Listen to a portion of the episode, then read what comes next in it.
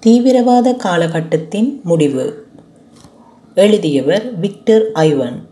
தமிழில் மணிவேலு பிள்ளை வாசிப்பவர் நிலாந்தி சசிகுமார். மகாவம்சம். இலங்கையின் மகத்தான கால ஏடாகிய மகாவம்சத்தை விரிவாக மீள்நோக்கிய பேராசிரியர் சிறிமா கிரிபன் முனா அதை பண்டைய சிங்கள சிந்தனையின் உச்சம் என்று போற்றியுள்ளார். ஆனாலும் அதை சிங்கள இனத்தின் வரலாற்றை பதிவிடும் நோக்குடன் எழுதப்பட்ட நூல் என்று கொள்ள முடியாது.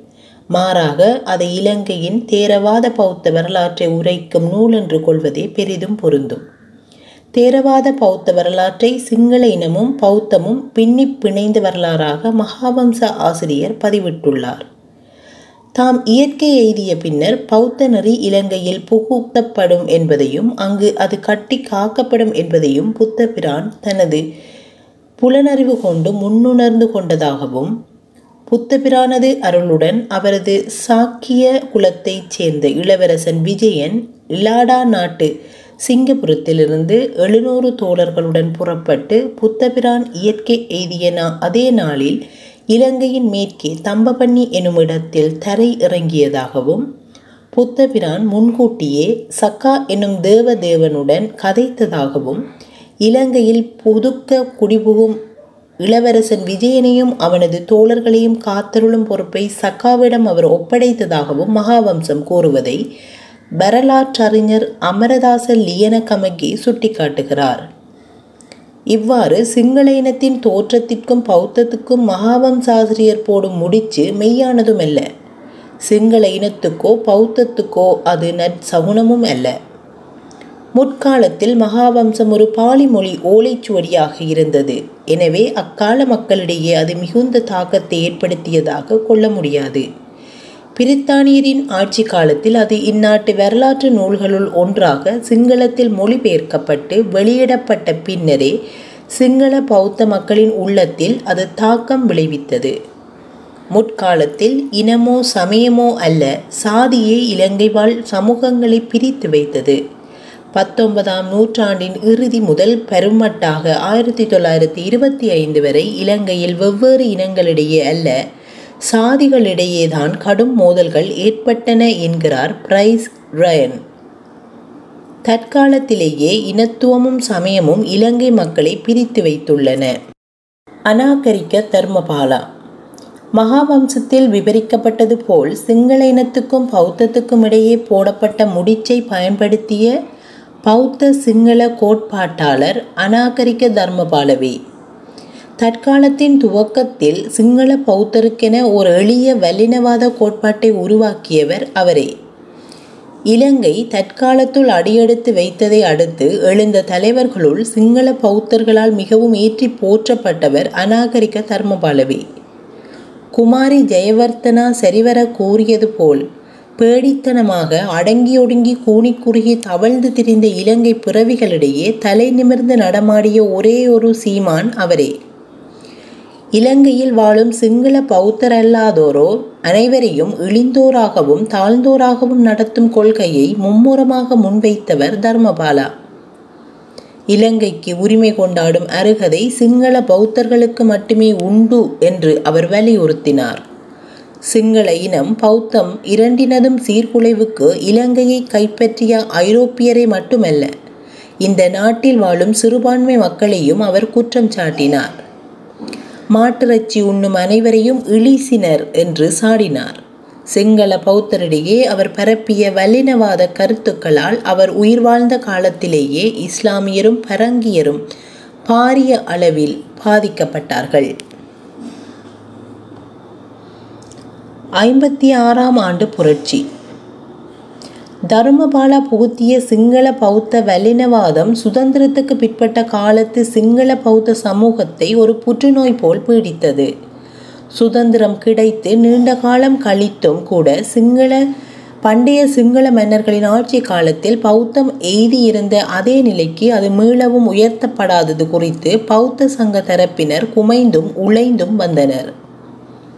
பௌத்த குருமார் உழைந்து வந்ததை அடுத்து அவர்களுக்கும் பௌத்த மக்களுக்கும் நாட்டு நிலைமையை விளக்கி உரைத்து ஒரு பௌத்த சிங்கள அரசாங்கத்தை வென்றெடுக்கும் திட்டத்தை ஞானசீக தேரு குணபால மலலசேகர என். கியூ. டயஸ் ஆகியோர் மேற்கொண்டார்கள். அவர்கள் தீட்டிய திட்டத்தின் முனைப்பான கூறு பௌத்த ஆணையம் மேற்கொண்ட இயக்கத்தில் உள்ளடங்கியிருந்தது. ஆயிரத்தி தொள்ளாயிரத்தி ஐம்பத்தி ஆறில் ஆட்சி மாற்றம் ஏற்பட்டது. வெள்ளையர்கள் கட்டியாண்ட காலத்தில் ஓங்கிய பௌத்த மறுமலர்ச்சி இயக்கத்தின் பின்னர் பௌத்த அரங்கில் நிகழ்ந்த மாபெரும் புரட்சி என்று அதை கருதலாம். பௌத்த பிக்குகளே ஐம்பத்தி ஆறாம் ஆண்டு புரட்சிக்கு உந்துவிசை அளித்த தலையாய தரப்பினர். ஆங்கிலத்துக்கு அளிக்கப்பட்ட முதன்மையை ஒழித்த பிரதமர் பண்டாரநாயக்கா சிங்களத்துக்கும் தமிழுக்கும் ஆட்சி மொழி தகு நிலை மிக்க அரசியல் கட்சிகளிடையே காணப்பட்ட உடன்பாட்டுக்கு மாறாக சிங்களத்தை மட்டும் ஆட்சி மொழியாக்கினார். ஐக்கிய தேசிய கட்சியும் அதன் பழைய ஆட்சி மொழி கொள்கையை புறக்கணித்து தனி சிங்கள கொள்கையை ஆதரித்து வாதிட்டது. இலங்கை சமசமாச கட்சி பொதுவுடைமை கட்சி ஆகிய இரு இடதுசாரி கட்சிகள் மட்டுமே சிங்கள தமிழ் சமூகங்களின் உரிமைகளுக்காக குரல் கொடுத்தன. பண்டார்நாயக்கா ஒருபுறம் பண்டாரநாயக்காவின் தனிச்சிங்கள கொள்கை இலங்கை தமிழரை தமது மொழி உரிமைக்காக மும்முரமாக போராட்டத்தில் ஈடுபட ஊந்தியது. மறுபுறம் சிங்கள இளம் தலைமுறையை இருமொழி கல்வியிலிருந்து அகற்றி தனி சிங்கள மொழியில் கல்வி கற்க அது நிர்பந்தித்தது. ஈற்றில் பௌத்த பிக்குகள் புரிந்த சதியினால் பண்டார் நாயக்கா கொலையுண்டார் மேற்படி நிகழ்வுகள் எவற்றாலும் பௌத்த சிங்கள மேலாதிக்க வலுவிழக்கவில்லை. மாறாக அது மேற்கொண்டு வலுப்பெற்று வந்தது. தனது பெரும்பான்மை வலுக்கொண்டு சிறுபான்மை இன குழுக்களின் உரிமைகளை நசுக்கும் வல்லமை மட்டுமே அதனிடம் காணப்பட்டது. அந்த வகையில் அது ஒரு அழிப்பு வலுவாக விளங்கியதே ஒழிய ஒரு முற்போக்கு வலுவாக ஓங்கியதில்லை. இலங்கை சமசமாச கட்சி பொதுவுடைமை கட்சி ஆகிய இடதுசாரி அரசியல் கட்சிகள் இரண்டும் மேலோங்குவதற்கு சிங்கள மக்களின் ஆதரவும் அங்கீகாரமும் கிடைக்கவில்லை. வெகு விரைவில் அவை இரண்டும் இலங்கை சுதந்திர கட்சியுடன் கூட்டுச் சேர்ந்து அருவருக்கத்தக்க அரசியலில் ஈடுபட்டு டட்லியின் வயிற்றுக்குள் மசாலா வடை போன்ற இனவாத அரை கூவல்களுடன் அரசியல் பேரணிகளை நடத்தலாயின. அதன் பிறகு மக்கள் விடுதலை முன்னணி ஜாதிக்க விமுக்தி பெரமுனா என்ற பெயரில் எழுந்த புதிய இடதுசாரி இயக்கம் கூட என்றென்றும் பௌத்த சிங்கள மேலாதிக்கத்தை ஏற்கும் அரசியல் கட்சியாகவே விளங்கி வந்துள்ளது. ஆயிரத்தி தொள்ளாயிரத்தி அறுபத்தி ஐந்தில் ஐக்கிய தேசிய கட்சி தமிழரசு கட்சியுடன் கூட்டு சேர்ந்து அமைத்த அரசாங்கமும் பௌத்த சிங்கள மேலாதிக்கம் கிழித்த வரம்பினை கடக்கக்கூடாது என்னும் பதைப்பினால் நிலை உழைந்து போயிற்று. இலங்கை சுதந்திர கட்சி இலங்கை சமசமாஜ கட்சி பொதுவுடைமை கட்சி ஆகிய கட்சிகளின் கூட்டரசாங்கமும் தமிழ் மக்களை ஒடுக்கி பௌத்த சிங்கள பேரினவாதத்தின் மேலாதிக்கத்தை உச்சப்படுத்தும் நோக்குடன் சட்டங்களை இயற்றியது. ஈற்றில் இக்கொடிய சட்டங்கள் தமிழ் மக்களை தம் தனியரசுக்கான போராட்டத்தை மேற்கொள்ள உந்தியது. பிரபாகரனை தோற்கடித்தல்.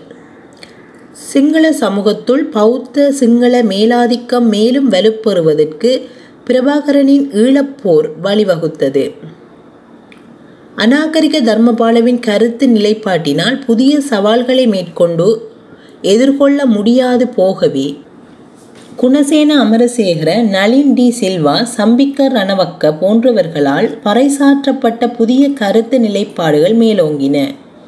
அந்நிலைப்பாடுகள் அனைத்தும் அவற்றை கடைபிடித்தோரின் மதிநுட்பத்தை மேம்படுத்துவதை விடுத்து அவர்களின் மடத்தனத்தையே தீவிரப்படுத்தின. பிரபாகரனையும் அவர் இடைவிடாது தொடுத்த ஈழப்போரையும் தோற்கடித்த அதிபர் மஹிந்த ராஜபக்ஷ வெற்றிகரமாக மேற்கொண்ட முயற்சியின் பெறுபேறாக பௌத்த சிங்கள மேலாதிக்கம் உச்சத்துக்கு இட்டுச் செல்லப்பட்டது. உள்நாட்டு போரில் ஈட்டிய வெற்றி இலங்கை அரசின் வீழ்ச்சியையும் சிதைவையும் மறைத்தது. அதிபர் மஹிந்த ராஜபக்சவை அது சிங்கள பௌத்த மக்களின் முடிக்குரிய இளவரசனாக மாற்றியது. தமிழ் எதிரி அறவே தோல்வியடைந்ததை அடுத்து முஸ்லிம்களுக்கு எதிரான போராட்டத்தை பௌத்த சிங்கள இனம் முன்னெடுத்தது. ரெண்டாயிரத்தி பதினைந்தில் மஹிந்த ராஜபக்ஷ தோல்வியுற்றது கண்டு பௌத்த சிங்கள தரப்பினர் சீற்றமும் அதிர்ச்சியும் அடைந்தனர். அதை பெரும்பான்மையானோருக்கு எதிராக சிறுபான்மையானோர் புரிந்த சதியாக நோக்கினர். தமக்கு உரித்தான தன் தம் வசம் வைத்திருந்த அரசதிகாரம் அபகரிக்கப்பட்டு விட்டதாக எண்ணினர். அத்தகைய நிலைவரத்தை எதிர்கொள்வதற்கு அடுத்த அதிபர் தேர்தலில் பௌத்த சிங்கள வாக்குகளை மாத்திரம் கொண்டு வெற்றியீட்டுவதே சிறந்த வழி என்று கண்டுகொண்டனர். பௌத்த பிக்குகள் ஆயிரத்தி தொள்ளாயிரத்தி ஐம்பத்தி ஆறில் செய்தது போல் மக்களை அதற்கு தயார்படுத்தினார்கள். ஈற்றில் பௌத்த சிங்கள மக்களை காப்பாற்றும் பொறுப்பு கோத்தபாய ராஜபக்ஷவிடம் ஒப்படைக்கப்பட்டது. சுவர்க்கத்துக்கல்ல நரகத்துக்கு இட்டுச் செல்லும் வழி. அதிபர் தேர்தலிலும் நாடாளுமன்ற தேர்தலிலும் பௌத்த சிங்கள தரப்பினர் பௌத்த சிங்கள வாக்குகளை மட்டும் கொண்டு எதிர்பார்த்த வெற்றியை ஈட்டிக்கொண்டனர் எனினும் அவர்கள் எதிர்பார்த்த சுவர்க்க உலகை விடுத்து அவர்கள் எதிர்பாராத நரக பாதாளத்துக்கே அவர்களது வெற்றி அவர்களை இட்டுச் சென்றுள்ளது. அவர்களது பயணம் ஈற்றில் அவர்களை அங்கு கொண்டு செல்வது தவிர்க்க வியலாதது ஒன்றாகும்.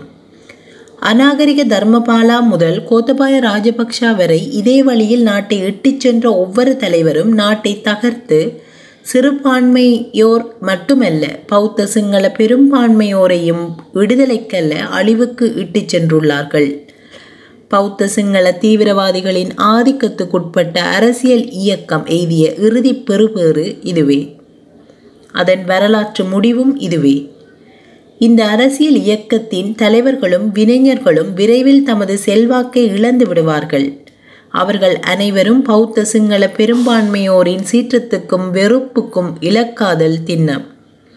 அத்துடன் ஒரு கேவலமான காலகட்டம் இருண்ட காலகட்டம் முடிவுக்கு வருகிறது என்பதையும் ஓர் அழகிய காலகட்டத்தை செவ்விய காலகட்டத்தை வரவேற்கும் தருணம் கூடி கைகூடி வருகிறது என்பதையும் நாம் புரிந்து கொள்வது முக்கியம்.